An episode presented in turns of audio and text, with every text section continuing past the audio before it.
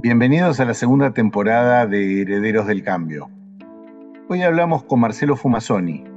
Marcelo tiene una larga trayectoria profesional en el sector farmacéutico, la industria automotriz y la tecnología de punta. Hoy como responsable de recursos humanos para América Latina de Microsoft. Marcelo está justo en el punto de encuentro que va a definir el futuro de nuestras organizaciones, ese punto entre el talento y la tecnología global. Yo soy Pablo Barassi, experto en cambio organizacional.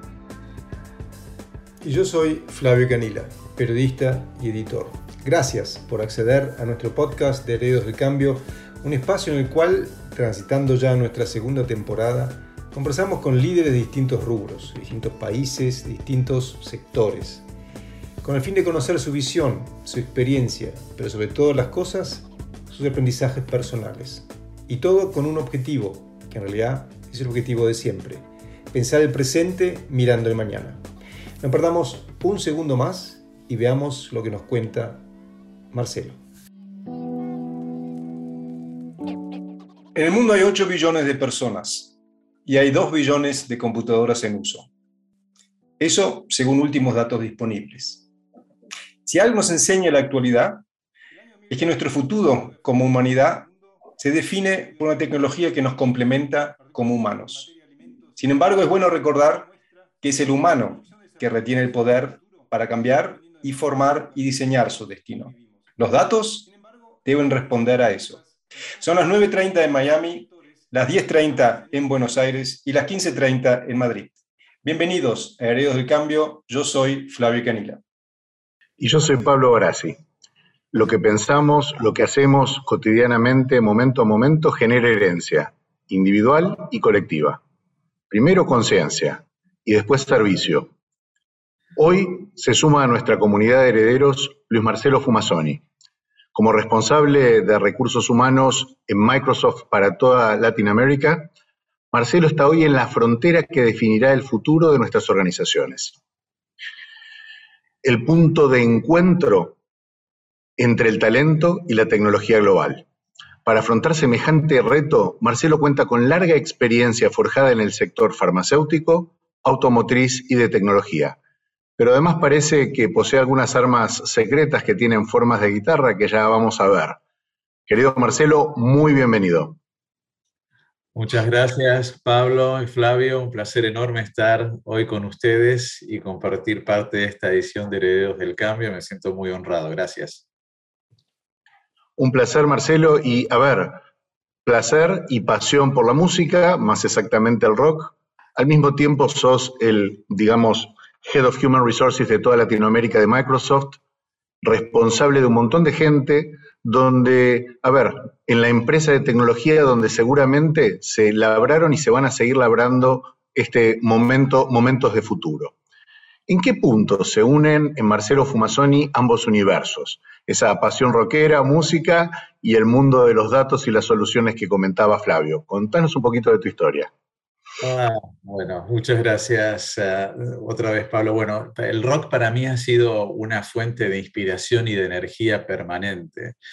Y cuando vos me preguntás un poco qué rol tiene la tecnología hoy en el mundo y qué podemos hacer desde recursos humanos, lo único que te puedo decir es que me acuerdo que era un pequeño, un joven Marcelo que quería de alguna manera entender un poco acerca de las letras del rock y para eso tenía, no, existía Google en, esa, en ese momento de mi vida, tenía que hacer una, una transcripción casi eh, manual de las letras para entender lo que estaba escuchando. Y ese hecho de estar todo el tiempo con un mini diccionario pocket en mis manos para tratar de entender las letras y conocer fue lo que me hizo tener esa pasión por la música, comprender sus lyrics, entender los diseños de las tapas, de las portadas, empezar a leer los pequeños detalles. Y a partir de ahí me encontré con el idioma. Y el idioma de alguna manera me abrió puertas de conocimiento que en ese momento no tenía tan presentes ni eran tan intencionales en mi vida. Y con esa curiosidad, con ese acceso al conocimiento, con ese acceso a, a otro idioma, pude emprender carreras, pude, emprender estudios, pude acceder a roles en, compañías en los cuales la comunicación, la colaboración, la creatividad eran parte, digamos, del, juego necesario para producir. Y de esa manera se combinaron el rock y la tecnología o la salud eh, dentro ¿no? de una función de recursos humanos y creo que se armó como un, ¿no? como dicen acá los americanos, un super meltdown, ¿no? Y ahora para mí es muy cómico o, es muy divertido porque con mis equipos siempre en algún punto hablamos de música, cómo la música nos inspira, cómo la música nos apasiona, cómo nos representa en determinados momentos de nuestras vidas y nos ayuda, en fin. Así que esa es la manera en la cual he encontrado, digamos, la combinación entre el rock, mi pasión por recursos humanos y la tecnología, la salud en general. El modelo de trabajo cambió, la hibridez se impone, la digitalización marca un rumbo y la verdad ya el trabajo remoto ha demostrado ser tan útil como posible. La pregunta, Marcelo, es, desde tu experiencia, como protagonista justamente de ambos mundos, ¿no es cierto? ¿Cuál es el desafío que todavía las áreas que se autodenominan de recursos humanos tienen o deben superar para sentirse más cómodos en este nuevo mundo al mismo tiempo incómodo y cambiante, pero donde tenemos que brindar esa seguridad psicológica. Sí, mira, bueno, es, la pregunta hoy del millón, ¿no, Pablo? Básicamente estamos todos trabajando de manera eh, tal que podamos asegurar que este modelo nuevo híbrido, que sea presencial y no presencial, brinde los mismos elementos de colaboración, de innovación, de liderazgo y de impacto eh, esperaríamos en el modelo anterior, ¿no? el del, que, del, que, venimos. Creo que para nosotros en recursos humanos lo que estamos tratando siempre de ver es cuál es la, experiencia del empleado, la experiencia de la persona que trabaja en la compañía. Y básicamente la primera pregunta es, ¿cómo nos aseguramos que esas experiencias sean simétricas? ¿no? Que todos nos sintamos incluidos, que todos podamos sentirnos que estamos de alguna manera bien eh, conceptuados no obstante estemos trabajando de manera presencial o ¿no? de que no, tengamos ningún bias, como se dice en Estados Unidos, de que estemos eh, quizás eh, favoreciendo gente que más cerca nuestro, presencialmente o virtualmente, que de alguna manera alteramos esa simetría. Entonces, creo que es una pregunta muy compleja, creo que somos seres humanos y esa transformación está ocurriendo como líder también me estoy preguntando, mi manera de aprender no era una manera de aprender virtual, era una manera de aprender en el trabajo. Tuve que readaptarme, ¿no? reconectar todos mis cables internos para ver, ok, cómo puedo desarrollar esta experiencia, incorporar ese conocimiento de una manera virtual, conectado, ¿no? encerrado en esta cajita, y poder transmitirle a mis equipos, mira, esto es lo que necesitamos o esto es lo que podríamos hacer, o por qué no discutimos alternativas para generar este tipo de solución. Así que yo creo que el desafío más importante es cómo asegurar que la conectividad, la colaboración, la creatividad, la inclusión tienen una simetría en cada una de nuestras acciones. Y ese es el desafío más importante. A ver, una cosa que también nos enseñó, más que nada la post-pandemia actual y lo que parece venir, es que en el, mundo de los negocios del futuro, el que no crece de una manera casi exponencial y justamente la mano de, la tecnología y las oportunidades que ofrece la, oportunidad, la, tecnología, eh, lo va a tener un poquito más difícil. El que no lo hace de una manera disruptiva, anclada en la innovación y más que nada en el cambio constante, lo va a tener más difícil todavía. Y vos, gran parte de tu carrera, como bien habíamos hablado antes, también transcurrió por, el sector farmacéutico, que hay un poco esa constante innovación es parte del ADN, diría yo, del negocio, evidentemente también de la tecnología, pero en el, en el mundo de los, de los fármacos me imagino que es un poco más fuerte la presión. Entonces, la pregunta es, ¿cómo se puede llevar hoy, cómo se impulsa hoy a equipos a un pensamiento que va en esa dirección? Hay una autora, Carol Dweck, que lo denominó Growth Mindset, o sea, estar constantemente desafiándose a través del aprendizaje. ¿Cómo se lleva un equipo hacia ese lugar para sentirse cómodos ahí? Totalmente. Bueno, vos lo, mencionaste. Growth Mindset es parte del mantra principal de Microsoft hoy. Pero si me remonto a mi experiencia anterior en Pharma, tanto en AstraZeneca como en Novartis, donde también tuve la oportunidad de trabajar en equipos en Latinoamérica dirigiendo recursos humanos, te podría decir que eh, la importancia es la curiosidad. La curiosidad es lo que estimula la creatividad y la creatividad es lo que finalmente produce innovación.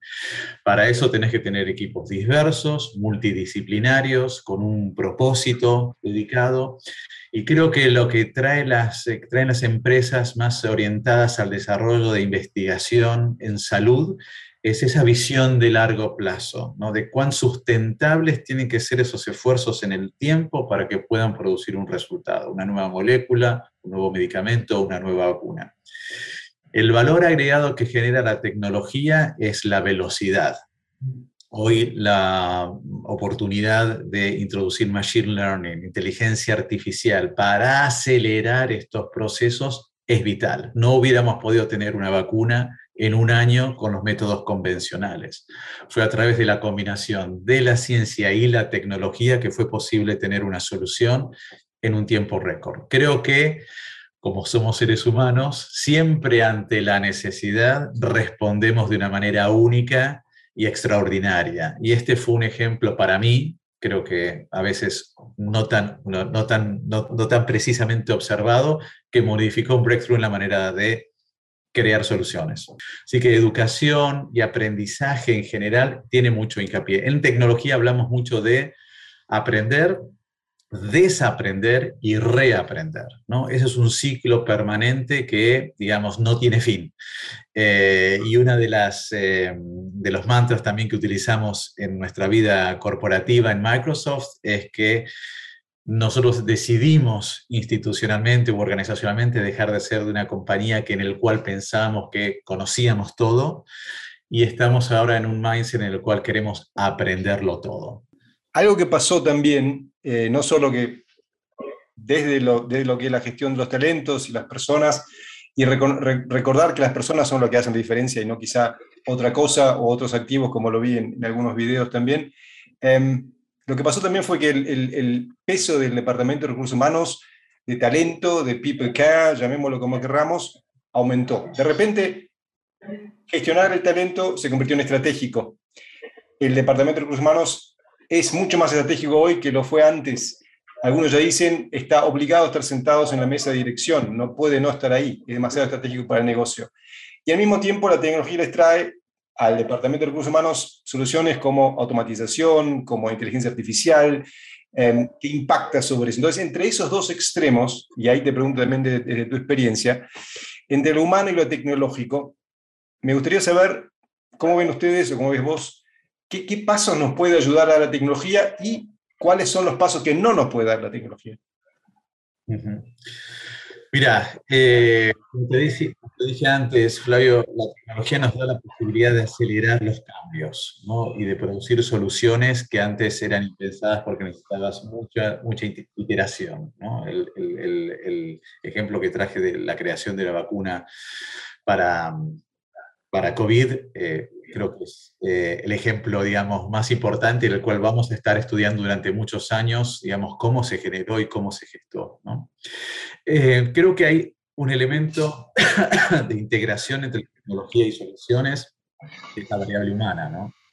Y siempre digo, ninguno de estos cambios puede ser llevado a cabo sin empatía tenemos que entender exactamente para qué estamos usando la tecnología. Y por eso el propósito vuelve a estar ah, como punto central de lo que hablamos antes de cuán importante es para un profesional de recursos humanos ayudar a los ejecutivos de la empresa a poner en blanco y sobre negro qué tipo de cultura queremos promover. Eh, como te dije antes, innovación, colaboración, creatividad, van dando forma para que estas nuevas soluciones ocurran.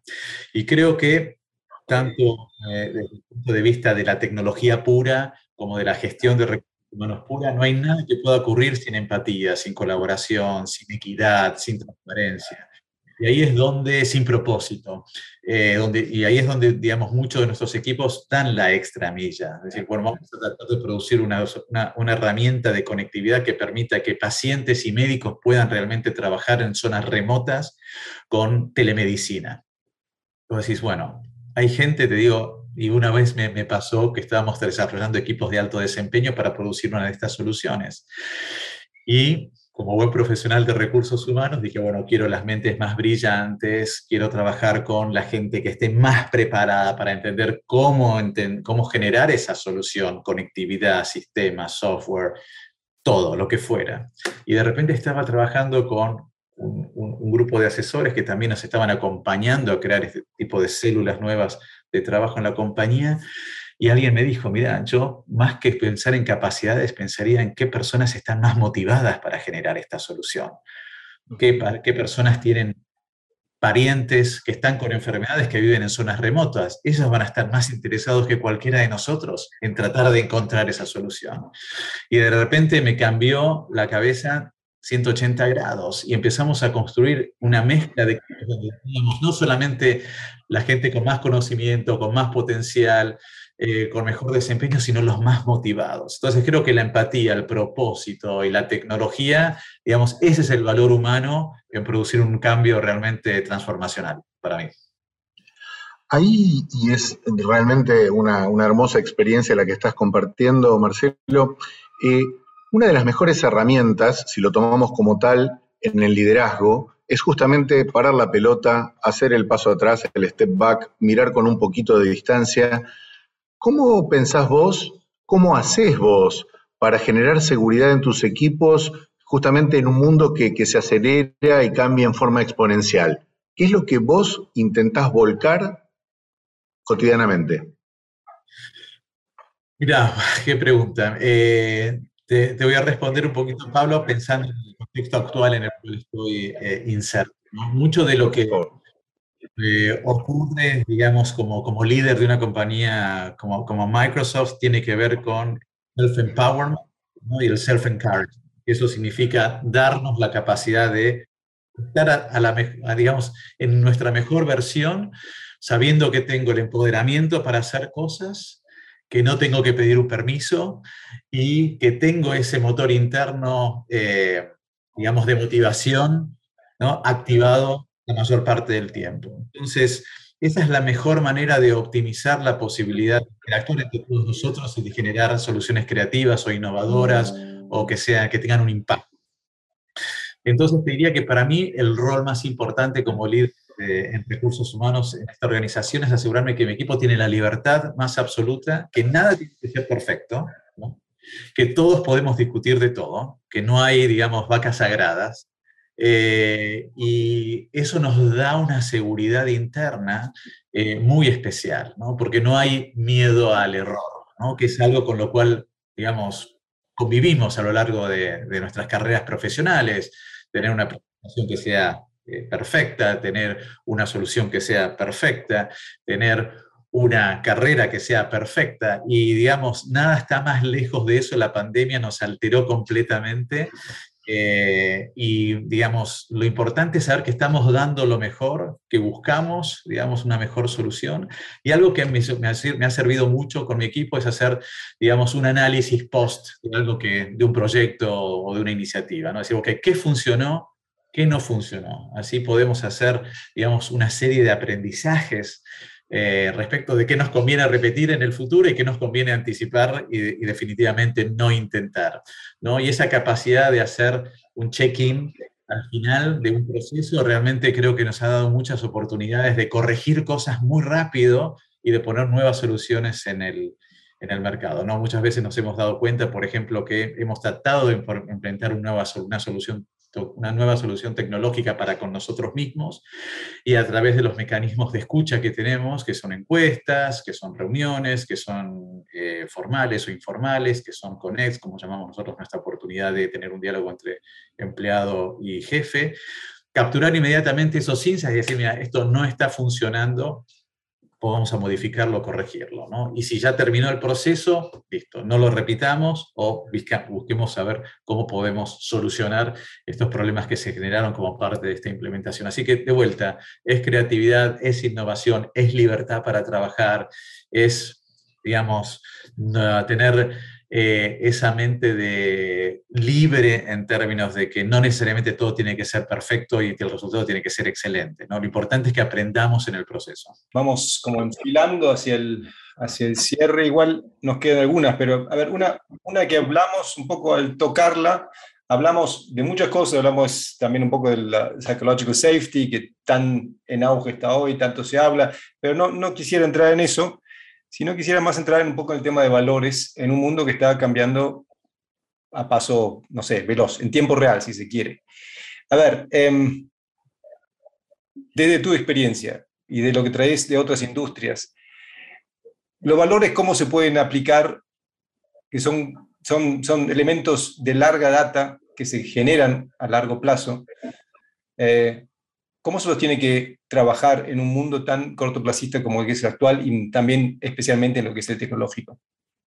Sí, para mí, bueno, ese es, el pilar fundamental de lo que uno quiere construir en una organización, en un departamento o en una unidad. ¿no? Para mí, por ejemplo, si vos le preguntas a cualquier empleado de nuestra compañía en Microsoft, te va a decir que el respeto, la integridad y la responsabilidad son nuestros valores principales. Y no hay nada de negocio ahí absolutamente nada. Es, y creo que cualquiera de nosotros como personas nos podemos relacionar sin ningún tipo de problema con esos valores. Creo que la manera en la cual los valores que las compañías promueven de manera escrita y de manera, digamos, actitudinal, ¿no? Este, porque siempre a veces digo, una, de las definiciones más lindas de cultura que, que, las que me he contado es que es, son las, las prácticas que las compañías permiten, favorecen o de alguna manera dejan pasar, ¿no? Ese es el conjunto de hábitos que de alguna manera forman parte de una cultura. Todo lo que promuevo, todo lo que, todo lo que, todo, lo que forma parte de mi, de mi deber ser, pero también lo que no hago, digamos, ¿no? Y todo eso tiene un impacto en la manera en la cual nosotros actuamos y generan tipos de conductas. Entonces, los valores tienen que ser consistentes en una organización, tienen que ser muy humanos, para mi punto de vista, y deben estar conectados con un propósito mayor. ¿no? Creo que todos hoy en nuestras vidas estamos tratando de repensar nuestro propósito personal y de encontrar mecanismos o vías. Vos hablabas de la gran renuncia, el gran reshuffle. Ok, ¿para qué estoy acá? ¿Cómo puedo impactar esta sociedad de una mejor manera? ¿Cómo puedo amplificar mi impacto positivo en esta sociedad o en esta comunidad a través del empleo que tengo ahora, a través del empleo que pueda llegar a tener en otra ciudad, en otra industria, eh, en otro contexto? Entonces, yo creo que los valores tienen, un, tienen un, rol protagónico hoy en la organización porque conectan directamente con el propósito personal y hoy después de la pandemia te puedo decir que 90% de las personas con las cuales me encuentro en una situación de oportunidad de trabajo, la primera pregunta que me, que me hacen es generalmente, ok, ¿cómo puedo yo desde este lugar tener un impacto en la sociedad en la que, o en la comunidad en la que opero? Quizás esté implícito en lo que has compartido, Marcelo, pero ¿qué mensaje como responsable, digamos, eh, moral, digamos, de todos los que trabajan en Latinoamérica en Microsoft, ¿qué mensaje llega o te gustaría que llegara a nuestros clientes externos? Mira, eh, siempre hablamos un poco de las oportunidades, ¿no? O sea, de cómo se producen estas transformaciones. A veces es porque tenemos que responder frente a un cambio, digamos, inesperado, como fue la pandemia, y a veces digo, ¿por qué no somos más intencionales en buscar esa oportunidad y capturarla y tratar de, promover un, estado distinto? ¿no? Y eso tiene que ver con aprendizaje, con una experiencia de trabajo, con un, con un, eh, con un propósito personal de trabajar para una comunidad. ¿no? Me pasó antes eh, en mi vida decir, bueno, en la filantropía, ¿qué es lo que hacía part-time? ¿Por qué lo hago part-time? ¿Por qué no puedo hacer full-time? ¿Por qué no lo puedo incorporar como parte de mi work-life balance? El trabajar para una compañía, el trabajar para una ONG y el tener tiempo para mi familia.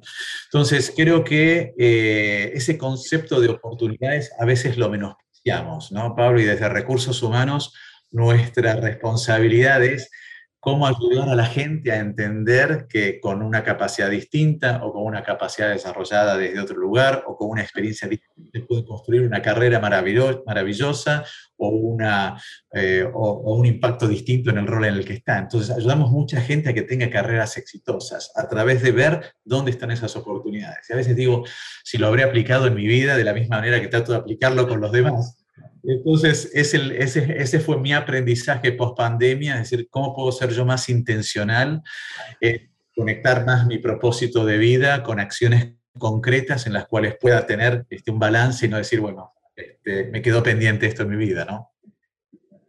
Ya estamos por llegar a la gran pregunta que cierra la pregunta del principio, que son las armas secretas que tienes detrás. Pero antes de eso, antes de eso, Marcelo, ¿algún pendiente, algún pendiente para los próximos años, algún anhelo, algún propósito en vista que nos quieras compartir?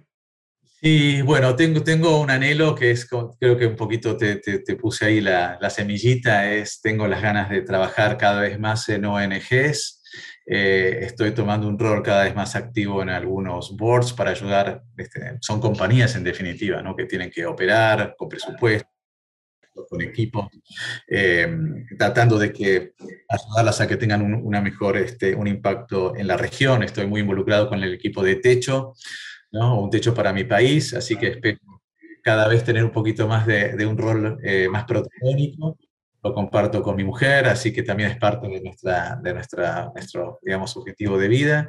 Y, después es amplificar toda la posibilidad de transmitir este conocimiento. Por eso te preguntaba al, al, principio de esta entrevista cómo era tu carrera, la tuya, la de Flavio, cómo, cómo habían dado el salto de un mundo corporativo a un mundo más... Este, más independiente, pero para poder amplificar en distintos niveles, en distintas comunidades, el conocimiento que uno ha adquirido y seguir aprendiendo. Así que ese es un poquito lo que está en mi norte, ¿no? Cómo buscar esa, esa tercera etapa profesional de mi vida, y bueno, me, voy a ayudar con mucha gente muy especializada y muy buena con ustedes dos.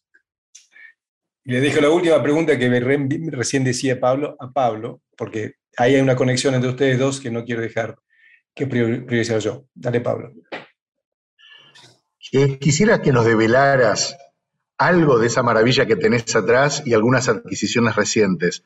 ¿Querés contarnos algo de lo que te rodea?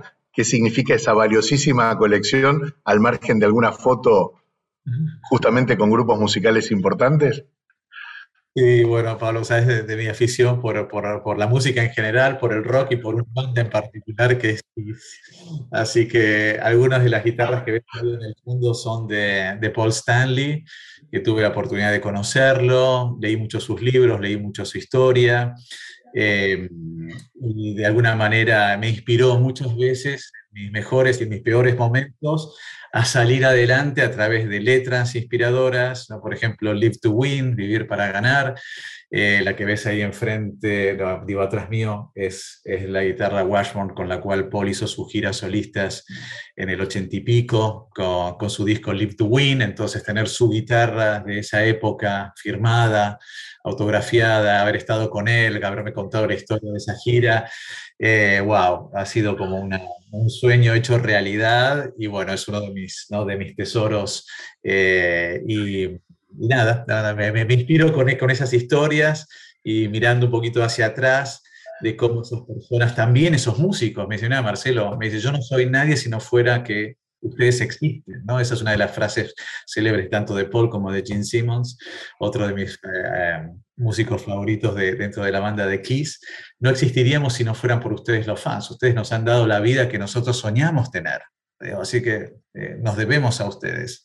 Y si bien muchos músicos o muchos profesionales lo decimos, no muchos lo viven. Y en el caso de encontrarme con un artista que profesa lo que practica, eh, y dice, eh, a mí me ha inspirado mucho. Así que bueno, esa es una de mis guitarras favoritas. Hay otras guitarras de otros músicos, de otras bandas, de Cult, Motley Crue, pero principalmente Kiss es eh, la bandita de mi corazón. Me parece muy bien. Y con eso creo que son las mejores palabras para, para cerrar. Realmente, Marcelo, ha sido un placer tenerte. Gracias por estar en esta edición de Heredo del Cambio. Más allá de Kiss y de todo lo que nos puede enseñar Kiss, yo me quedé con una frase que me encantó, que es... Um, el proceso de aprender, desaprender y reaprender es algo que no termina nunca en nuestra vida. Y eso me gustaría que nuestra audiencia se lleve de esta charla porque para mí es clave entender hacia dónde vamos en un mundo que es para herederos que quieren hacer el cambio. Muchas gracias Marcelo por, por estar. Muchas, Muchas gracias. gracias. Pablo, Flavio, muchísimas gracias. Gracias por acompañarnos hasta el final de esta entrevista. No dejes de seguirnos y suscribirte a nuestras redes sociales, YouTube, Instagram y LinkedIn. Y si podés, ayúdanos con tu aporte para que Herederos del Cambio siga creando conciencia de los nuevos liderazgos.